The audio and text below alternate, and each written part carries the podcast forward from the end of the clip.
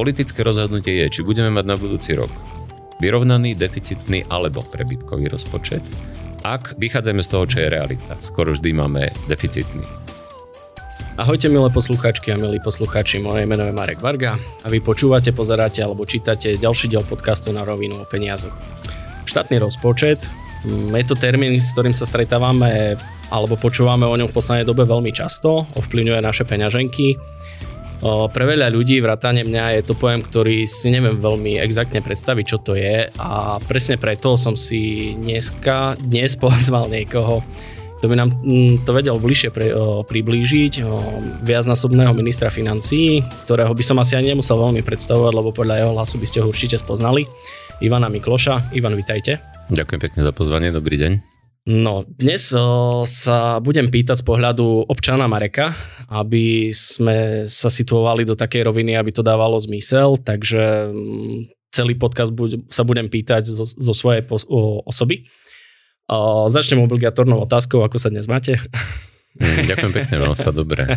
Máme pekné počasie, peknú časť roka, takže dobre. Dobre, začneme tak trošku obšírne. Čo si mám ja ako občan Marek predstaviť pod pojmom štátny rozpočet? Štátny rozpočet je prognóza. To je mimochodom, to si ľudia nevždy uvedomujú, že to je prognóza. Čiže štátny rozpočet sa vždy schvaľuje na konci predchádzajúceho roka a štátny rozpočet obsahuje predpokladané, teda prognózované príjmy štátu alebo lepšie povedané verejného sektora, lebo štátny rozpočet je len časťou verejných rozpočtov. Okrem štátneho rozpočtu máme rozpočty obcí a miest a rozpočty regionálnych samospráv, ŽUP, a okrem toho sú tam fondy, poistné fondy, ako napríklad dôchodkový fond alebo fond nemocenského poistenia a podobne. A spolu všetko to dáva verejné rozpočty. No a keďže je to prognóza, tak sa musí najskôr odhadnúť, ako sa bude vyvíjať ekonomika na ten budúci rok. Čiže to v priebehu, napríklad teraz, v priebehu tohto roka, práve teraz v júni, sa robia prvé prognózy budúcoročného ekonomického vývoja. Pretože keď ekonomika rastie, tak aj krajina bude mať oveľa väčšie príjmy ako vtedy, keď klesá napríklad. Čiže robí sa prognóza makroekonomická a robí sa aj prognóza daňová. Lebo z tej makroekonomickej vychádza zase, koľko peňazí budeme mať, vyberieme na daniach, na odvodoch a podobne. Na základe toho zhruba vieme, koľko peňazí budeme mať v budúcom roku k dispozícii na tej príjmovej stránke. No a potom, keď sa rozpočet pripravuje, tak sa zároveň diskutuje a rozhoduje o tom, na čo sa tie peniaze, ktoré predpokladáme, že v budúcom roku budeme mať, na čo ich použijeme. A ešte jedna vec je veľmi dôležitá, že či ten rozpočet pripravujeme ako deficitný, vyrovnaný alebo prebytkový. Čiže vtedy, keď potrebujeme alebo chceme minúť viac, ako budú príjmy, keď výdavky budú vyššie, ako budú príjmy, tak je rozpočet deficitný. Keď sú výdavky presne také isté ako príjmy, tak je vyrovnaný. A keď sú menšie výdavky, keď sú menšie ako príjmy, tak vtedy je rozpočet prebytkový. V našich podmienkach, žiaľ Bohu, poznáme takmer len rozpočty deficitné, kedy výdavky sú väčšie ako príjmy. Takže v podstate na konci roka je ministerstvo financií taký veštec a oni si určia, že približne podľa nejakých dát určia, že ako by to mohlo asi vyzerať a podľa toho sa to prispôsobuje. Presne tak, je to založené na prognóze. Samotný rozpočet je prognóza, takže samozrejme musí vychádzať aj z iných prognóz, ale aby to nebolo veštenie z kryštálovej gule, aby bolo aj odôvodnené odborne a aby politici napríklad neovplyvňovali politicky, že tak chcem byť za pekného, nafúknem si nejako príjmy, vymyslím si, že budeme mať viac. Tak existuje mechanizmus, ktorý sme zaviedli, keď som bol ešte prvýkrát v roku 2002 až 2006 ministrom financií, a to je zriadenie makroekonomického výboru a daňového výboru. A funguje to tak, že ministerstvo financií, odborníci z ministerstva financií, tam je špeciálny odbor, ktorý sa tým zaoberá, či to sú ľudia, ktorí sa tomu naozaj rozumejú, pripravia tieto prognózy. A potom tento makroekonomický výbor, tam je, ak sa nemýlim, 7 nezávislých odborníkov, napríklad z Národnej banky Slovenska, z veľkých bank, čiže analytici, odborníci. Oni to posudzujú, oni sa k tomu vyjadrujú a aj zverejňujú svoje stanovisko. Či považujú tento odhad vývoja ekonomiky, to v tom výbore makroekonomickom a potom v tom výbore daňovom, zase odhad daňových príjmov, či považujú tieto odhady za naozaj realistické, odborne urobené, či nie sú napríklad politicky deformované. A to stanovisko tých výborov, toho makrovýboru aj daňového výboru sa zverejňuje. Čiže tým sa vytvára akýsi tlak aj na tých odborníkov na ministerstve, aby to urobili naozaj čo najlepšie odborne, nie politicky, aby nepodľahli napríklad politickým tlakom zo strany ministra financií alebo premiéra alebo nejakých iných politikov. Takže v princípe oni sú nezávislí odborníci a spravia tu nejakú analýzu, predpoklad, čo sa bude. Málo by sa diať približne. Áno, my to nikdy nevieme presne, pretože samozrejme nikto nemá kryštálovú guľu, čiže ono sa môže, a ono sa aj väčšinou líši ten vývoj, ale nelíši sa väčšinou nejakým zásadným spôsobom. Dobre, máme už nejak stanovený rozpočet. Ako mne, ako Marekovi ovplyvňuje to, ako sa nastavil štátny rozpočet, bežný život? Ešte je tam ale zásadne dôležitá jedna vec, lebo toto, čo sme doteraz hovorili, tam politici v tom neboli. Toto boli vlastne odborný odhad. A teraz, čo je dôležité, je, že politici do toho ešte potom vstupujú samozrejme. Lebo nakoniec rozpočet je schvaľovaný, návrh je schválený vo vláde a rozpočet ako taký je ako zákon schválený, hovorí sa tomu aj zákon roka, v parlamente. A v parlamente sedia politici. Čiže politici, čiže toto bola len prvá časť prípravy rozpočtu. Tá druhá politická, tá vyzerá následovne. Máme odhad príjmov, ktorý vychádza z tej makroprognózy a daňovej prognózy, overený odborníkmi.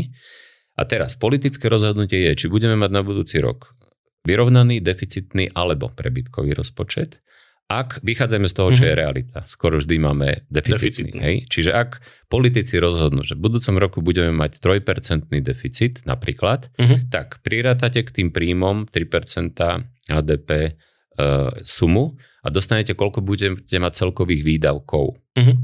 A potom politici rozhodujú o tom, ako tieto peniaze budú rozdelené. Čiže to je už čiste politické rozhodnutie. Politické rozhodnutia sú dve. O tom, či je vyrovnaný, prebytkový alebo deficitný. Z výsledku toho dostaneme objem výdavkov, ktorý môže byť iný ako objem príjmov. A ten objem výdavkov, koľko pôjde na školstvo, koľko pôjde na zdravotníctvo, koľko pôjde na obranu, to je politické rozhodnutie, to je v tom rozpočte vždy, to je predmetom diskusí, vždy. Každý rezort chce čo najviac pre seba, čiže to zložité rokovania a náročné rokovania ministra financií potom s jednotlivými rezortami, aby sa minister financií pri návrhu rozpočtu zmestil do toho objemu výdavkov. Keďže som bol tým ministrom pomerne veľa rokov, tak môžem potvrdiť, že najskôr, keď sa spočítajú tie nároky, tie žiadosti tých jednotlivých ministrov, tak tá suma, keď spočítate nároky, tak mnoho prevyšuje niekedy až dvojnásobne alebo 1,5-násobne tú sumu, ktorú máte k dispozícii. Čiže tie rokovania sú potom ťažké, ako sa dostať, ako sa vtesnať do tých možností, ktoré sú. No a potom nakoniec sa to schvaľuje v parlamente. No a tie rokovania v podstate prebiehajú ako? Zavoláte si ich do kancelárie, vyťahnete flipchart a začnete si písať grafiky a podobne. Presne tak. Oni ma presvedčajú, že potrebujú nevyhnutne viac a ja ich presvedčam, že viac k dispozícii nie je. Samozrejme, vždy je to aj na nejakej dohode, nejakom kompromise, čiže vždy je tam aj nejaká rezerva. Vždy sa prípadne niekde uberie, niekde pridá, ale ten celkový výsledok musí vojsť do tých rámcov, o ktorých sme hovorili, ktoré vznikajú tak, ako vznikajú. Má minister pozlatený flipchart, alebo nie? Nie, nemá. Á, škoda. Ja, že sa pôjdem pozrieť niekedy. Dobre. A v podstate máme nejak určené tie mantinely, kde sa budeme môcť hýbať. Rozpočtové priority, lebo každá vláda si povie, že ideálne do každej rodiny zlatú tehlu a znížime dane a všetko podobné. Ako sa vlastne určujú tie finálne priority pre ten daný rozpočet, hej, že či to pôjde do nemocníc, pôjde to do školstva, do ciest a podobne? No to je politické rozhodnutie. Väčšinou by to malo byť dané tými prioritami politickými, ktoré by mali byť zadefinované už v programovom vyhlásení. Čiže ono je to všetko vlastne o tom demokratickom procese aj o voľbách, lebo v zásade by to malo vyzerať tak, že strany idú do volieb s nejakým volebným programom, kde niečo predstavia, čo chcú urobiť, čo sľubujú, čo budú napríklad pre nich priority. Potom tie strany, ktoré vyhrajú a dohodnú sa, že zložia koalíciu, pripravujú spoločný koaličný program, kde sa nedajú premietnúť priority všetkých strán, lebo na to by peniaze neboli. Čiže oni sa musia dohodnúť na tom, čo budú ich spoločné priority. Tie spoločné priority potom premietnú do programového vyhlásenia vlády. Čiže už z toho by malo byť zrejme, čo pre ktorú vládu priorita je a na čo bude prípadne dávať aj viac peňazí. No ale samozrejme, ono je to zložité aj v tom, že viac peňazí niekde môžete dať, keď buď dáte menej niekde inde, alebo keď zvýšite dane, alebo keď vám ekonomika rastie, takže vám prinesie oveľa viac príjmov. Čiže vždy je to kombinácia týchto možností, preto vlastne rozhodovanie o rozpočte je vždy tým ťažšie, čím ekonomika pomalšie rastie, lebo vtedy prináša aj menej príjmov do rozpočtu. A väčšinou, keď je recesia napríklad, tak navyše rastú výdavky. Rastú výdavky, napríklad ľudia strácajú peniaze, rastú výdavky na podpory v nezamestnanosti, na sociálnu pomoc a tak ďalej a tak ďalej. Aj preto je ten ekonomický rast taký veľmi, veľmi dôležitý, aby štát mal dosť peňazí a vedel uspokojovať vlastne tie nevyhnutné potreby. No a potom samozrejme zvyšovanie, lebo vždy vy chcete niekde dať a máte ten rozpočet napríklad stanovený, tie rámce, tak môžete získať peniaze naviac buď znížením výdavkov inde, alebo zvýšením príjmov cez zvýšenie daní. Najmä cez zvýšenie daní. No ale zase zvyšovanie daní je nepopulárne. Znižovanie výdavkov v iných kapitolách je tiež v tých kapitolách, kde chcete zobrať, samozrejme veľmi, veľmi nepopulárne. Ak by sme žili v ideálnom svete, čo zatiaľ ešte na Slovensku nie sme, ideálny rozpočet by mal byť v podstate prebytkový, keď ho už nastavujeme na začiatku roka. Nie celkom, ekonomovia vedia, na tom je v zásade zhoda, väčšinová zhoda, alebo nikdy nebudú súhlasiť všetci, že rozpočet by mal fungovať tak, že vlastne v tých dobrých časoch, časoch konjunktúry, v časoch vysokého ekonomického rastu by mal byť prebytkový. Čím by sa mala vytvárať rezerva, akýsi bankúš, ktorý v čase recesie by mohol byť použitý a v čase recesie by ten rozpočet mal byť deficitný. Takže správny hospodár si nachystá peniaze presne na tie zlé časy. Na zlé časy, potom... presne tak. A vie to reálne aj štát ovplyvniť v prípade recesie nejakými stimulmi, takže to je aj výborná ekonomika? Samozrejme, on to aj robí, keď môže, ale môže len vtedy, keď máš čoho, keď má ten bankúš. A to je práve náš problém, že počas tých najmä tých troch vlád Smeru sme zažívali dobré časy, väčšinou počas toho obdobia boli dobré časy. Keď prišli zlé 2008-2009, tak to paradoxne musela naprávať Radičovej vláda za 2 roky a potom zase pokračovali dobré časy, keď už vládol Smer. Ale žiaľ Bohu, vtedy v dobrých časoch sme mali stále deficitné rozpočty. Na rozdiel od iných krajín, napríklad v roku 2018 mala viac ako polovica členských krajín Európskej únie mala prebytkové rozpočty. My napriek tomu, že sme zažívali lepšie časy ako väčšina z nich, že ten rast bol vyšší, aj rast príjmov bol vyšší, tak sme stále boli v deficite. A tým sme si potom nevytvorili rezervu, aby sme v zlých časoch tieto peniaze mohli použiť. A aj preto má dnes Slovensko podľa rôznych analýz buď najhoršiu, alebo druhú najhoršiu udržateľnosť verejných financií z celej európskej 27-čky. Takže v podstate sanovanie ekonomiky počas koronakrízy nás ešte dohnalo do väčšieho deficitu. Presne tak. Paráda. Dobre, ja mám možnosť ako občan nejak sledovať výkon ekonomiky, alebo v podstate nejaké tie štatistiky robí ministerstvo, ktoré sa dajú sledovať a podobne? Áno, ministerstvo robí na svojej stránke priebežné plnenie štátneho rozpočtu, ale len štátneho rozpočtu, ale na hotovostnej báze. Lebo to už je trošku zložitejšia odborná záležitosť, ale hotovostná báza, cash báza je vlastne to, koľko v cashi dostávame a míňame. Ale ten deficit napríklad, o ktorom sa aj hovorí často aj v médiách, ten sa používa na tzv. Akruálnej báze, akruálny deficit, do ktorého sa napríklad nezapočítavajú do príjmov, sa napríklad nezapočítavajú príjmy z pôžičiek alebo jednorazové príjmy. Lebo viete, bolo by ľahké znížiť deficit, že teraz si napožičiavam veľa, tým pádom mám príjmy, a teraz znížim tým z toho titulu deficit, ale potom to musím splácať. Čiže takéto jednorazové, ale... áno, čiže do toho posudzovania toho deficitu takéto príjmy sa nezapočítavajú. Čiže to je rozdiel proti tej hotovostnej báze. Takže vieme priebežne sledovať vývoj plnenia štátneho rozpočtu na hotovostnej báze. No a primárne váš názor je aký na tvorbu štátneho rozpočtu, hej, že či skôr sociálny štát a vyberieme viacej od ľudí, podnikateľov a viacej prerozdeľujeme, alebo skôr ten model, že postaráme sa o tých najmenej šťastných, ak by som to tak povedal, a viacej necháme občanom, že by rozhodli o sebe, že čo majú robiť. No veľmi dôležité je, ak to má byť udržateľné, ak to nemá byť také, že rozhajdákame teraz všetko a potom po nás potopa. A udržateľné to bude vtedy, keď ekonomika bude konkurencieschopná a keď bude dosahovať trvalý a udržateľný ekonomický rast. To je strašne dôležité. Na to, aby dosahovala trvalý udržateľný ekonomický rast, musíme mať zdravé makroekonomické prostredie. V tom rámci sú dôležité zdravé a udržateľné verejné financie.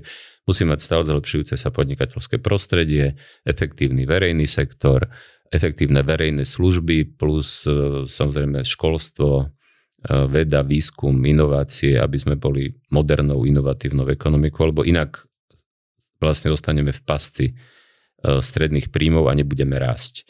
No a čo sa týka rozpočtu, tak tam je strašne dôležité samozrejme, aby napríklad to daňové zaťaženie nebolo príliš vysoké, že bude dusiť tých podnikateľov, že bude nielen podnikateľ, že nebude motivovať k podnikaniu, k investovaniu, k práci, k aktivite, lebo potom sa dostávame do začarovaného kruhu. Takže ja som skôr prívržencom štíhlejšieho štátu. Štíhlejší štát zároveň znamená menšiu mieru prerozdeľovania, zároveň znamená menšiu mieru daní a teda aj menší podiel tých verejných výdavkov a aj rozpočtu na tom hrubom domácom produkte. Ale ešte je dôležité, a teda samozrejme, že treba pomôcť tým, ktorí sú objektívne odkázaní na pomoc, tým sociálne slabým a zraniteľným, ale sociálny systém by nemal demotivovať k aktivite, čiže nemali by sme pomáhať tým, ktorí na pomoc naozaj odkázaní nie sú, pretože je to aj drahé, aj neudržateľné a ide to proti vlastne ekonomickému rastu a konkurencieschopnosti.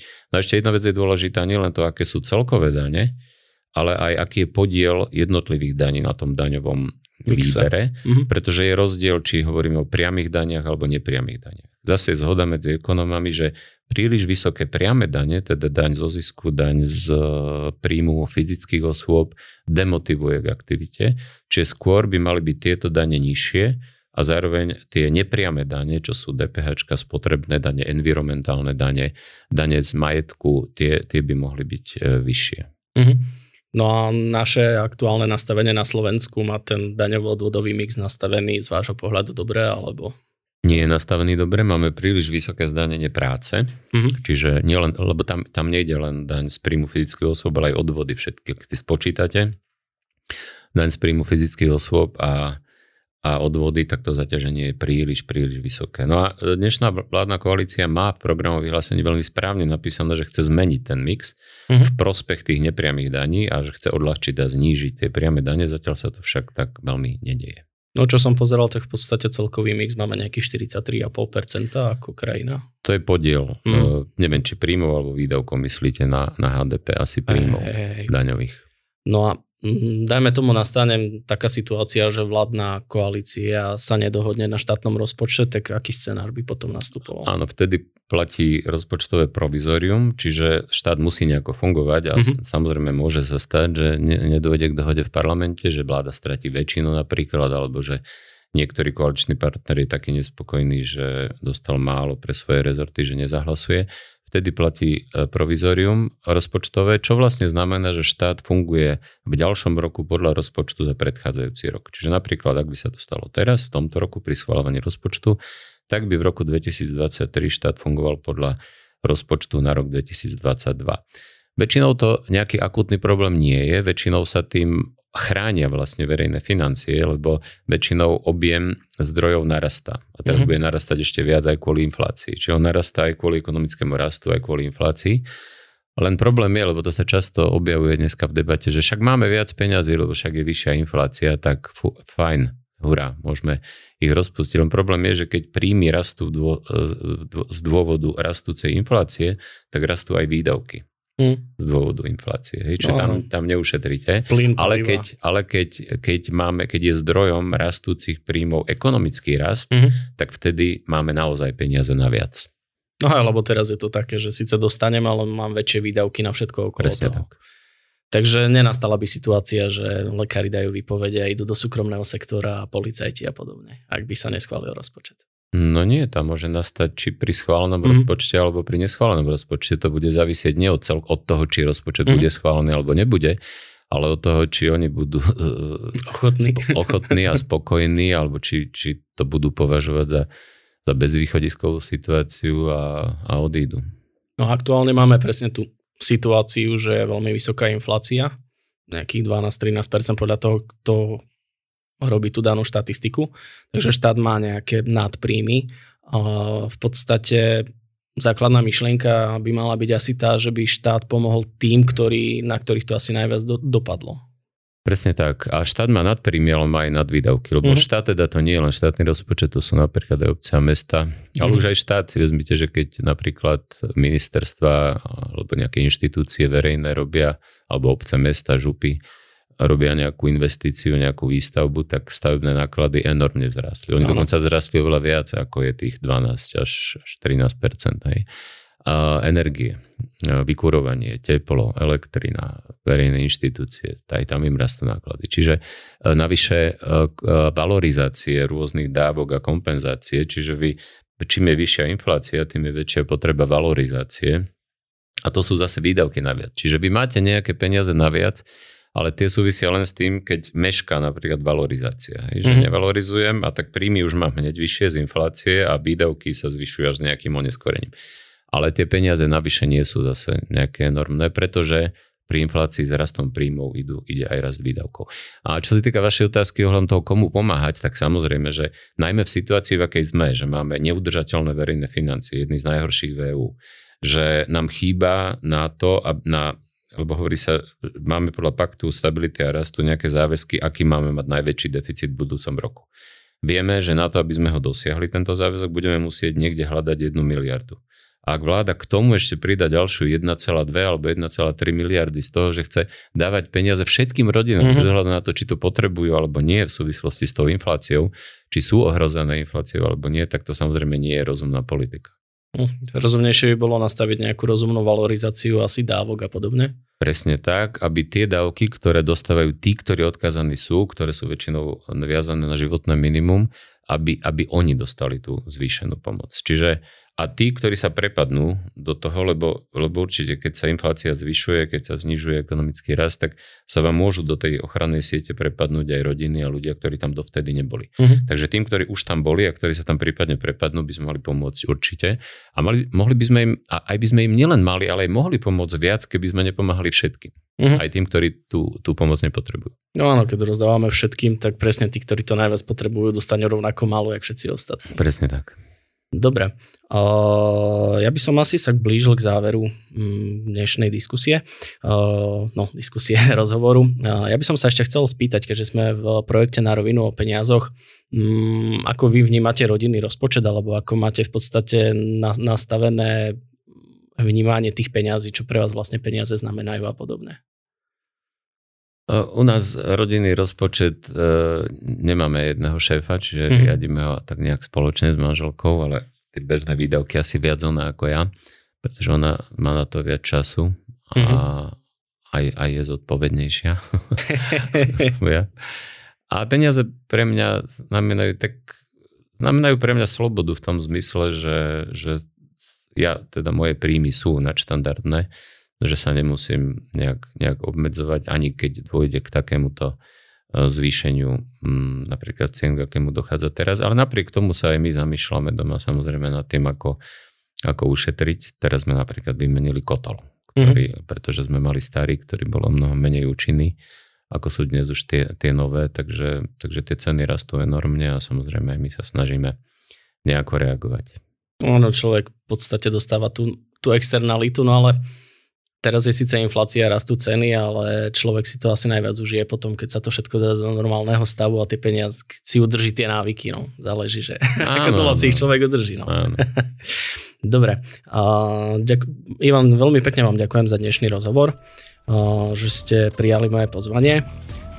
Moje meno je Marek Varga. Ak by ste mali poslucháči a poslucháčky nejaké otázky alebo nápady, neváhajte ma kontaktovať. Informácie budú v bio epizódy. Počúvali ste podcast Na rovinu o peniazoch, ktorá vzniká s podporou spoločnosti Pro Sight Slovensko. Prajem vám ešte príjemný zvyšok dňa alebo noci, môžete si vybrať. Ahojte. Ďakujem pekne. Do počutia.